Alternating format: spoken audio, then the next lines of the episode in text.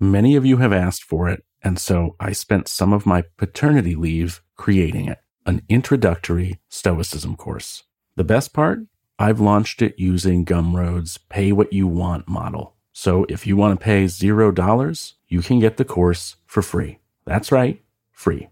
Learn more and enroll in the course by going to understandingstoicism.com.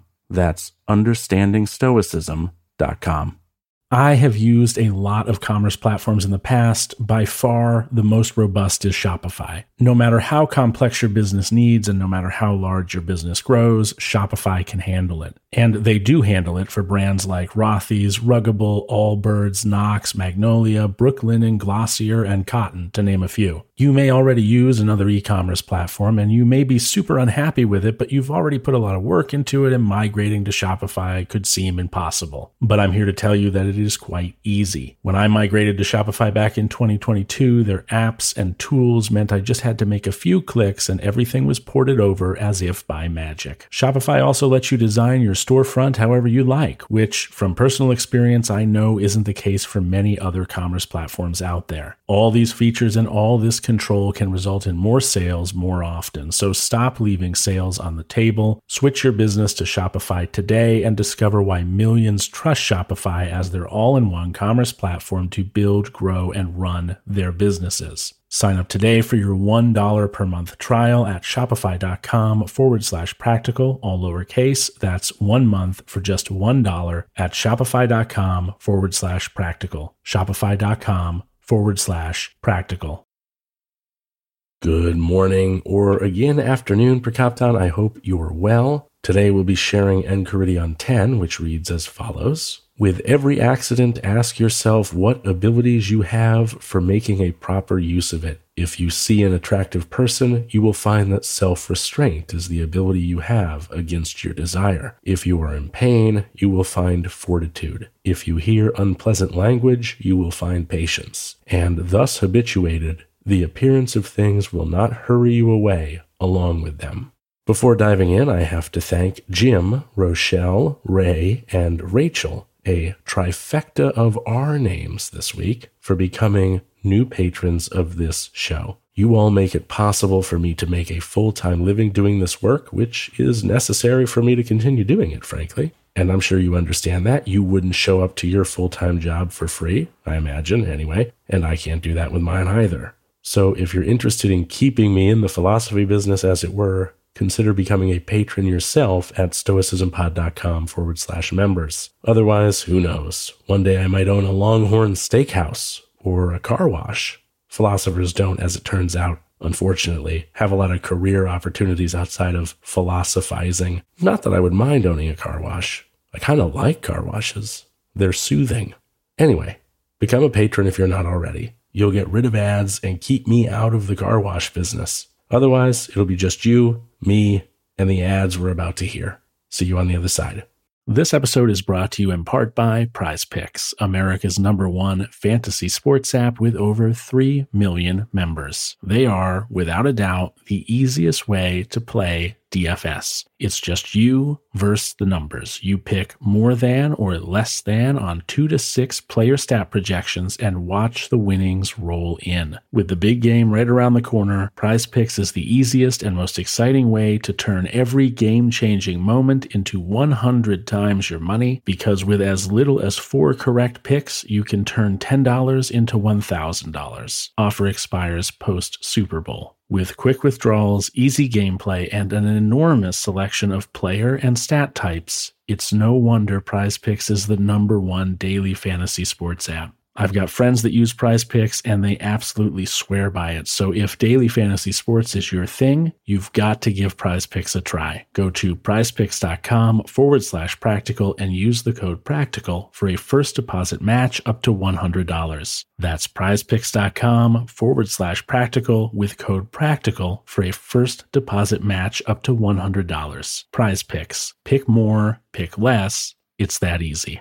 I have used a lot of commerce platforms in the past. By far, the most robust is Shopify. No matter how complex your business needs and no matter how large your business grows, Shopify can handle it. And they do handle it for brands like Rothy's, Ruggable, Allbirds, Knox, Magnolia, Brooklinen, Glossier, and Cotton, to name a few. You may already use another e commerce platform and you may be super unhappy with it, but you've already put a lot of work into it and migrating to Shopify could seem impossible. But I'm here to tell you that it is quite easy. When I migrated to Shopify back in 2022, their apps and tools meant I just had to make a few clicks and everything was ported over as if by magic. Shopify also lets you design your storefront however you like, which from personal experience I know isn't the case for many other commerce platforms out there. All these features and all this control can result in more sales more often. So stop leaving sales on the table. Switch your business to Shopify today and discover why millions trust Shopify as their all in one commerce platform to build, grow, and run their businesses. Sign up today for your $1 per month trial at shopify.com forward slash practical, all lowercase. That's one month for just $1 at shopify.com forward slash practical. Shopify.com forward slash practical.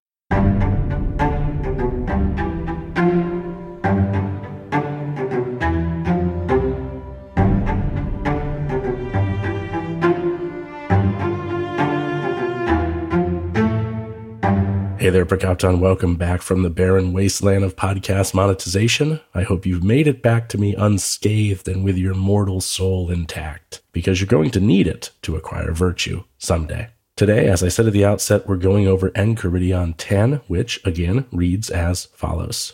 With every accident, ask yourself what abilities you have for making a proper use of it. If you see an attractive person, you will find that self restraint is the ability you have against your desire. If you are in pain, you will find fortitude. If you hear unpleasant language, you will find patience. And thus habituated, the appearance of things will not hurry you away along with them. I love Enchiridion 10. It is by far my favorite yet. We humans are big time complainers.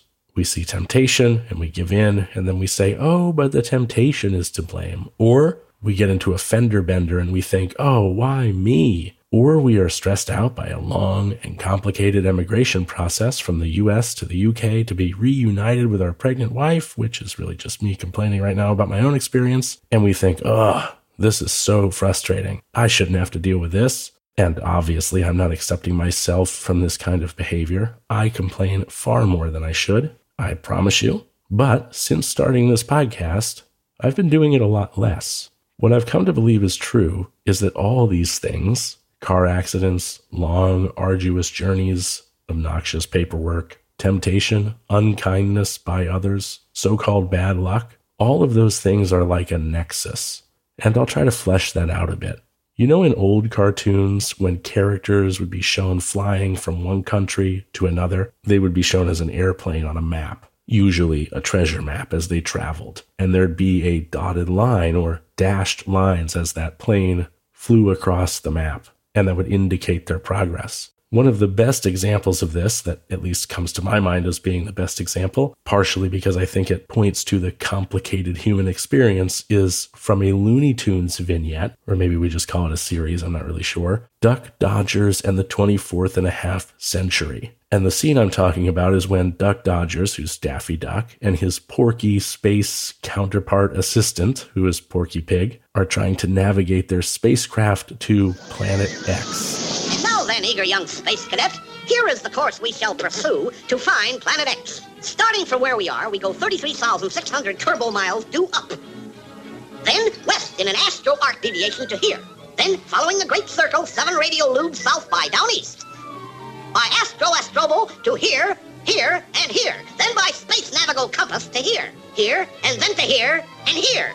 By 13 point stratocumulus bearing 4 million light years, and thus to our destination. Now, do you know how to reach Planet X? May the podcasting equivalent of the FCC have mercy on my soul for sharing that without permission.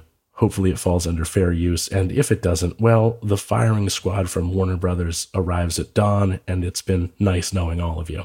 You can't see it, because a podcast is audio only, of course. But as Duck Dodgers is laying out this navigational plan, he's drawing a bunch of lines on a map of the galaxy. These lines twist and turn and circle back and double back and double circle, triple back, and so on, every now and then stopping at a star or a planet. The time between planets during our journey, or stars, are the times when we're navigating, we're moving through time, down the lazy river of fate, I guess, as it were. And there's not much to passing time necessarily, but it is a time during which we can think and reflect and imagine how we might be better and learn about what being better actually means so that when we get somewhere, we might be a little bit better at exploring that space and if I'm losing you a bit, you're listening to this podcast as you pass time. But other times you might be reading a book, or you might be journaling, or you might just simply be sitting and thinking. But whatever you do, these sorts of activities between events in your life aren't much more than theoretical in their musings. You hear this podcast and you think maybe it's useful. Perhaps you've learned something.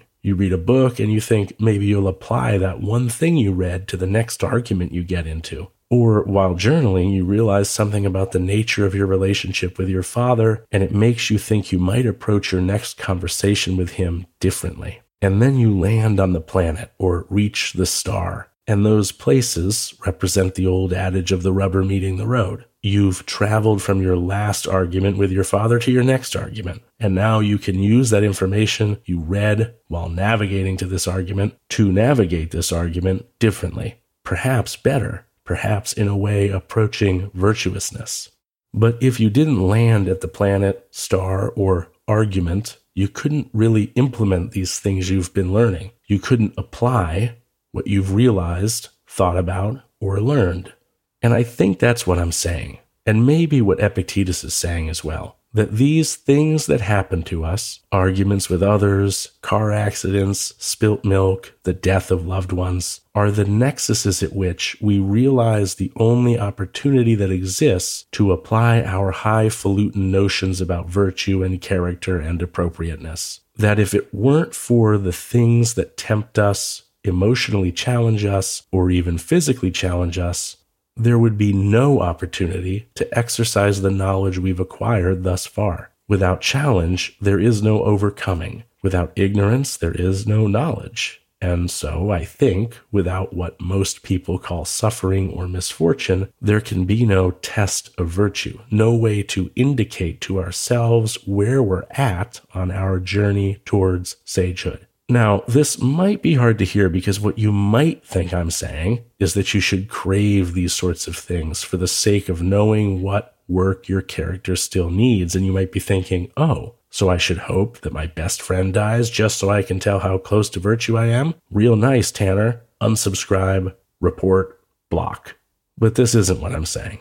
Instead, I'm saying, and I think again, so is Epictetus, that when these things happen, we can choose to view them as opportunities to be who and what we want to be. And it's true, we prove who and what we are in these situations, no matter whether or not we look at them that way. For example, when your dog dies, and you fall into a deep depression and become a hermit and never talk to anyone again and decide if you can't have a dog, no one can. And so you become the world's first dog serial killer. That nexus point, your dog dying, still served as a means of showing who and what you were unstable, weak in a way, scared, entitled, selfish, etc. But if you had framed the loss as an opportunity to take control of that narrative and define what and who you were for yourself, maybe instead you would mourn the loss. Realize your passion for dogs, go to school to become a veterinarian, open a small clinic in your neighborhood and offer free health screenings and checkups for pets on Tuesdays and Fridays, and start a nonprofit to raise money for families whose dogs get cancer and who can't afford to treat those dogs for cancer. In that case, you've also shown who you were, and it's a much different person than in the first case. Part of the difference is that you chose to see the accident, the loss of your dog, the dispreferred thing, as an opportunity to choose your path instead of as a terrible thing that happened to you, instead of crying about it as if this indifferent had anything to do with what or who you were. Thanks for listening today. I hope you have a great rest of your day. Don't forget that the lifetime ad free deal is still available until Christmas. That's one price for no more ads in the podcast ever again. You can learn more at stoicismpod.com forward slash lifetime. Thanks again for listening, and until next time, take care.